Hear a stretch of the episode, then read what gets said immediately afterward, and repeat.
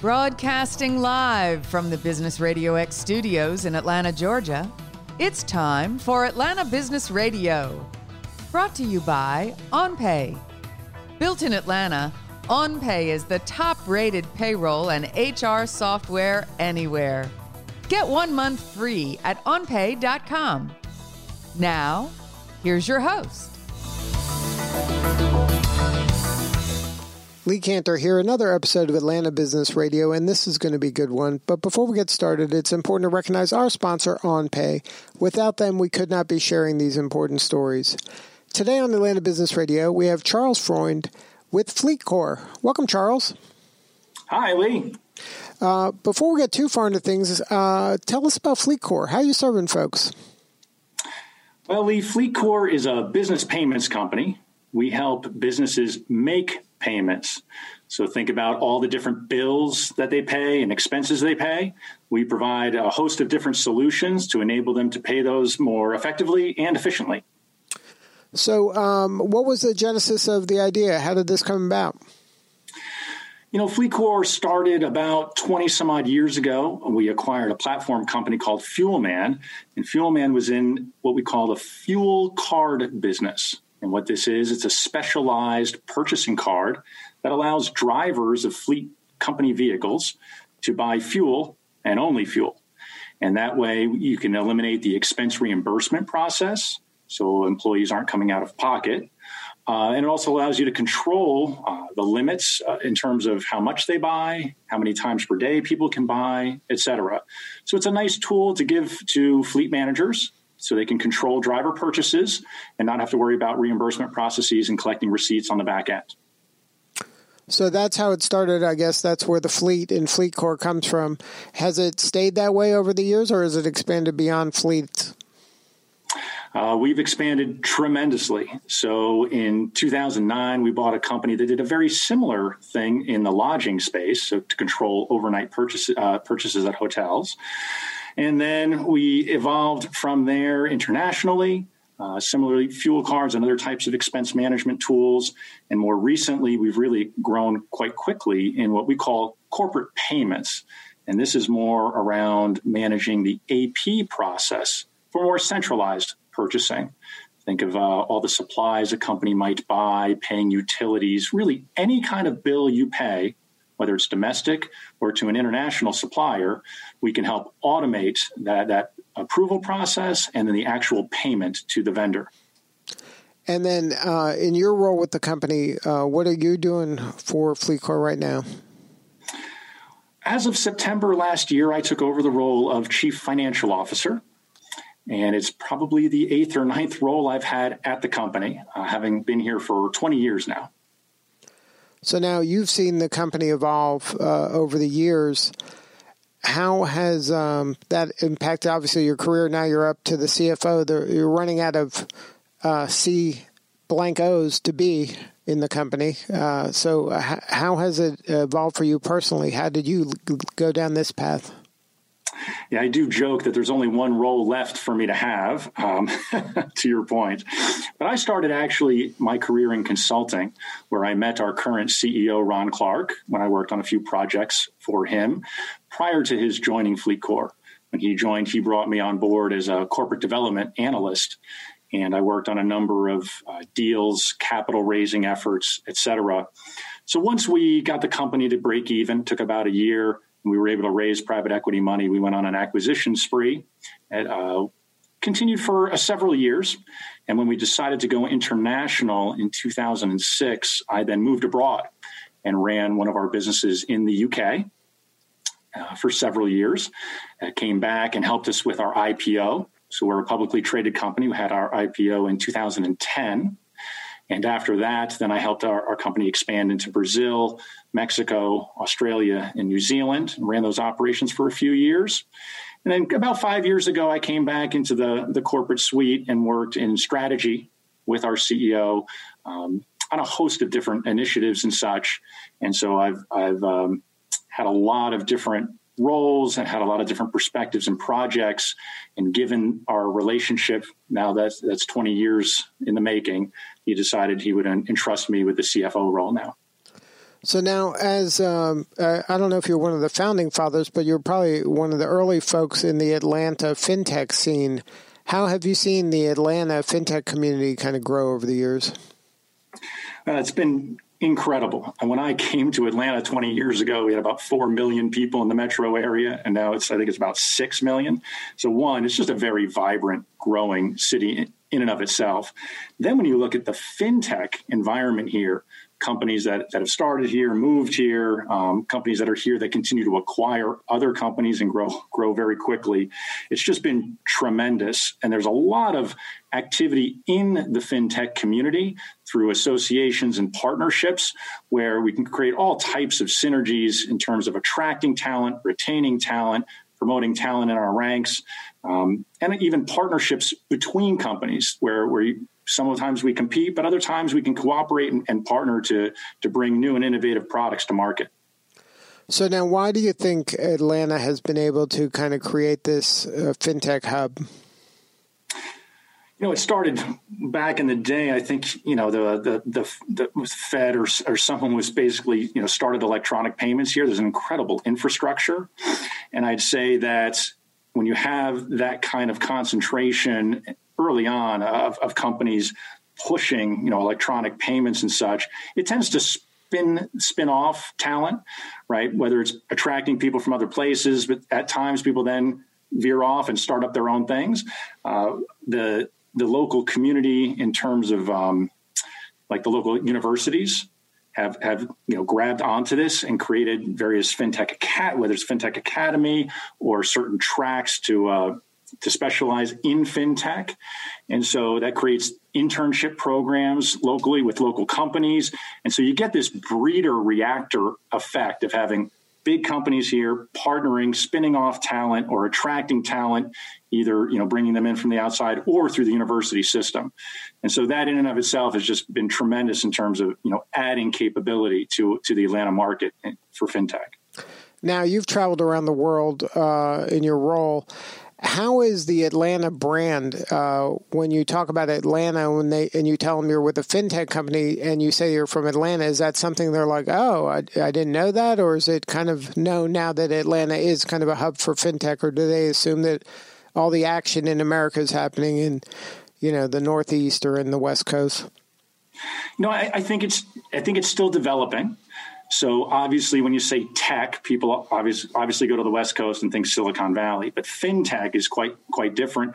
And I'd say that when you start to mention some of the companies, and then people realize, oh, I didn't realize that that company, oh, and this one, and that, and then the list goes on and on, as you know.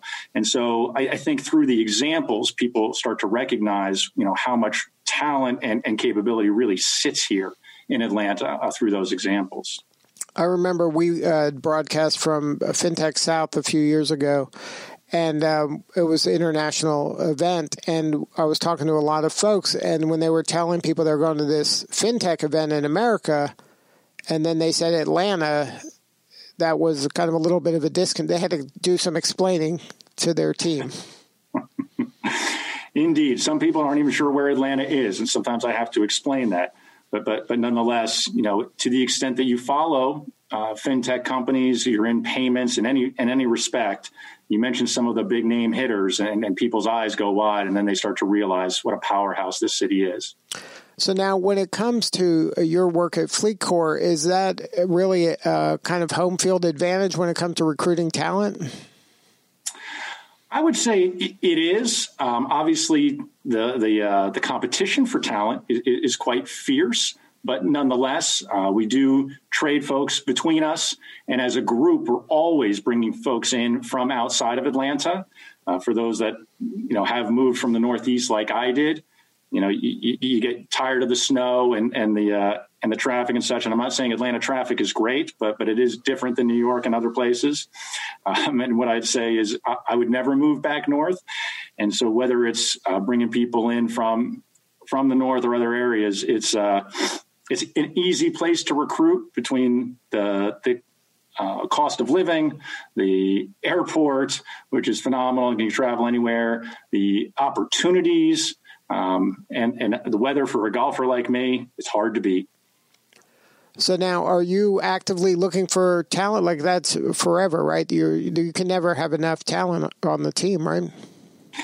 That's for sure. That's for sure, Lee. We're always in the market. You know, we're, we're growing. We have a, a lot of ambitions. We continue to acquire companies. It creates all types of new opportunities for people both in our company and outside.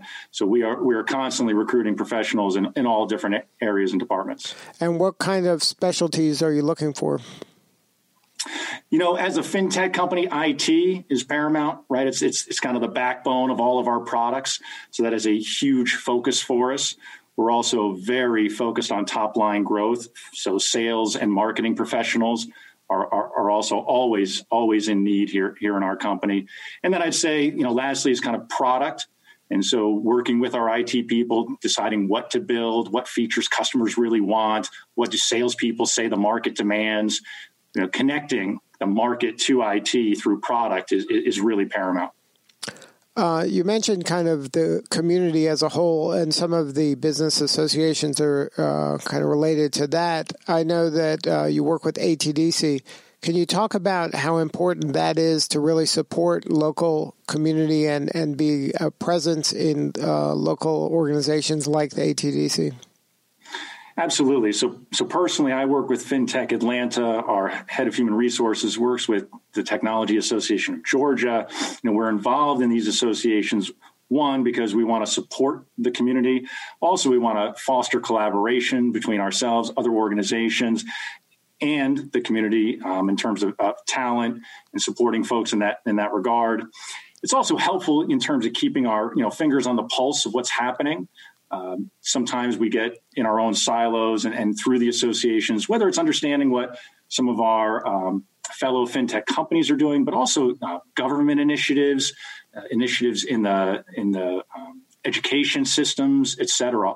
All these things help to create the ecosystem that we all benefit from, and so it's absolutely worthwhile investing time and effort uh, to, to, play a role in these organizations and support their initiatives, um, because I think it comes back to you tenfold.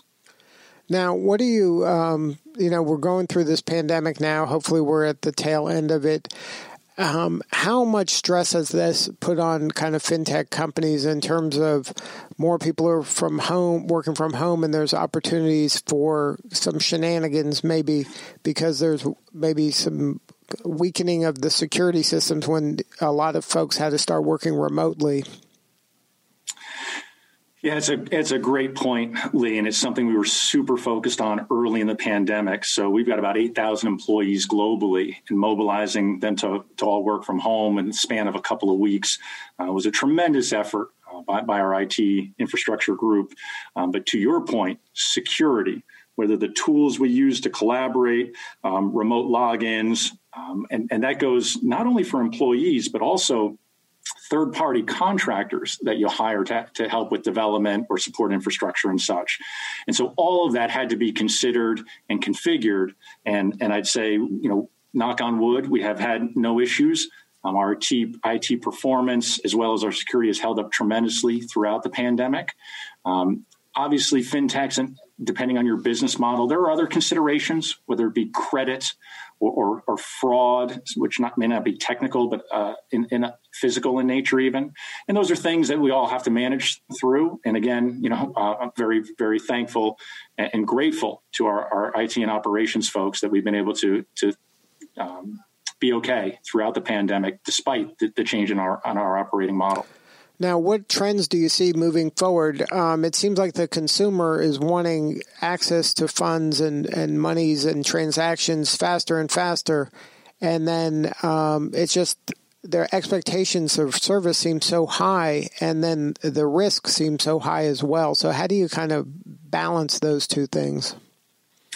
Yeah, it's a great point. I mean, what we're seeing is uh, obviously uh, an ever continuous move to digital right? So whether you're selling people, servicing people, the product itself is completely digital. We're seeing continued shifts there.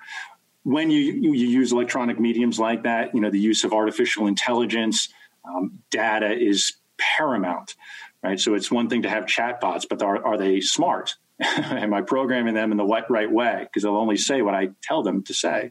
And so backing that up with lots of robust data and analytics, um, continued automation, particularly when people are working from home, uh, is a big issue and, and, something that our products do help support.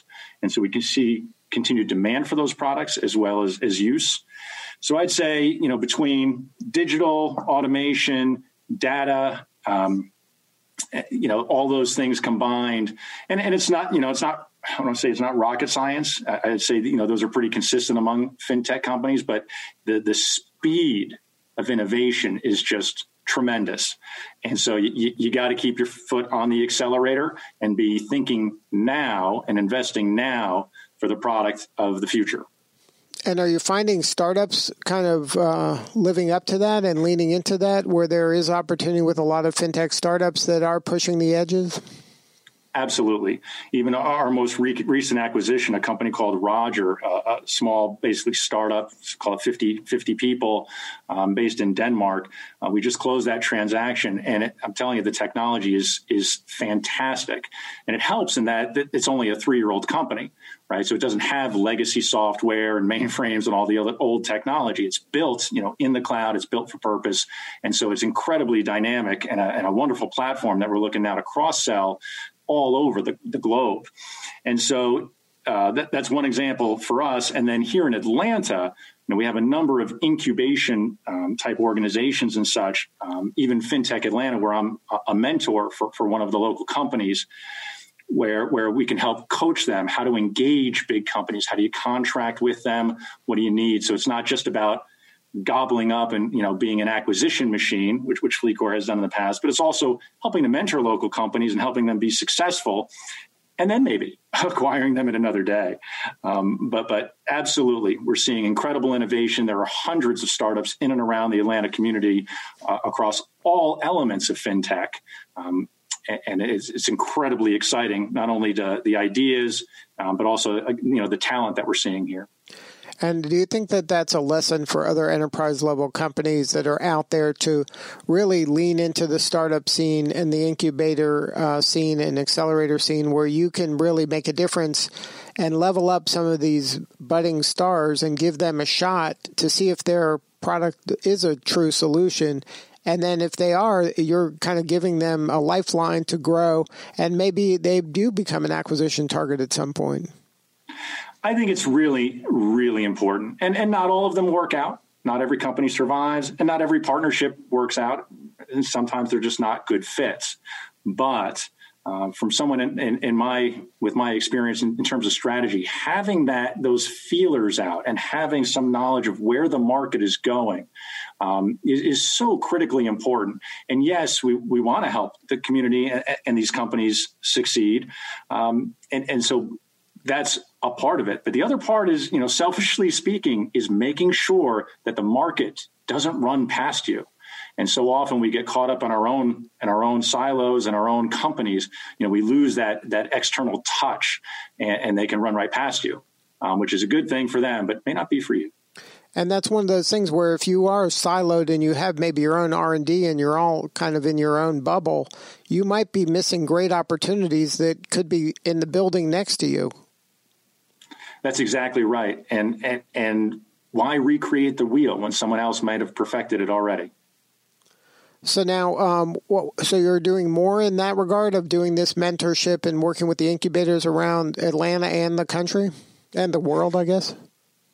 Yeah, I would say that we've made some small investments in some some uh, small companies. So you know, kind of seed investments where we thought it made sense. Um, we're uh, then locally locally, some of our executives are mentoring some of these startups. Um, and again, some of them could be partners for FleetCor, and in some cases, we're just just trying to be good corporate citizens. And so, uh, so, but yes, in terms of reaching out uh, um, for our own purposes, but also to be helpful for them, we, are getting more and more engaged. Now, aren't there more and more uh, accelerators and incubators and um, and things like that all over the world focusing on fintech now?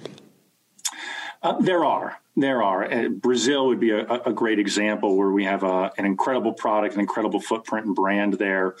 And uh, again, looking at, at, at, companies there that are on the forefront of, of payment innovation. Um, interestingly enough, Brazil's a place where, where paper checks really aren't used anymore. unlike the US, where still half of business payments are made by check, you know, they basically eliminated check and went, went all digital. So they're in some respects even further along. Um, and in other ways, they're, they're, they're behind. But, but it's great learnings when you go to these different markets and see where they're really strong and where we lag versus where we're really strong and they lag. And you can take the best practices and, and combine it and, and, really get ahead in, in each local market based on the information you're grabbing from other geographies.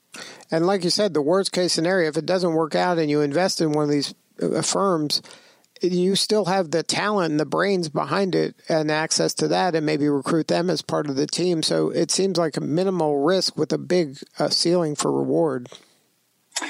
Yeah. Yeah, I, you know, with the whether it's social media and LinkedIn, but it, you know, you create these connections, and if you can do it with real companies, with real people, and not just online, you know, you can really create um, lasting relationships and and and and help each other out when the when the time is right.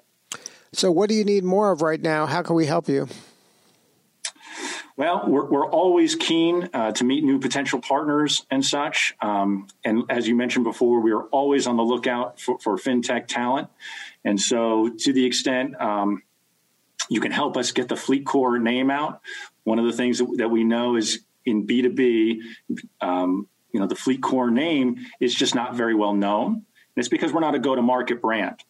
And so I appreciate this opportunity to speak with you, Lee, because I want more and more people in Atlanta and the fintech community to know that FleetCor is a publicly traded $20 billion company. Um, we're here to stay, we're here to play, and, and looking forward to creating new relationships with, with, with local talent and, and, and companies. And if somebody wanted to learn more, have a more substantive conversation with you or somebody on your team, what's the website? You can find us at www.fleetcor, F-L-E-E-T-C-O-R dot com. Good stuff. Well, Charles, thank you so much for sharing your story. You're doing important work, and we appreciate you. Thanks, Lee. All right, this is Lee Kantor. We'll see you all next time on Atlanta Business Radio. And remember, this work could not be done without the support of our sponsor, OnPay. Please support them so we can continue to share these important stories. Today's episode of Atlanta Business Radio is brought to you by OnPay. Built in Atlanta, OnPay is the top rated payroll and HR software anywhere. Get one month free at onpay.com.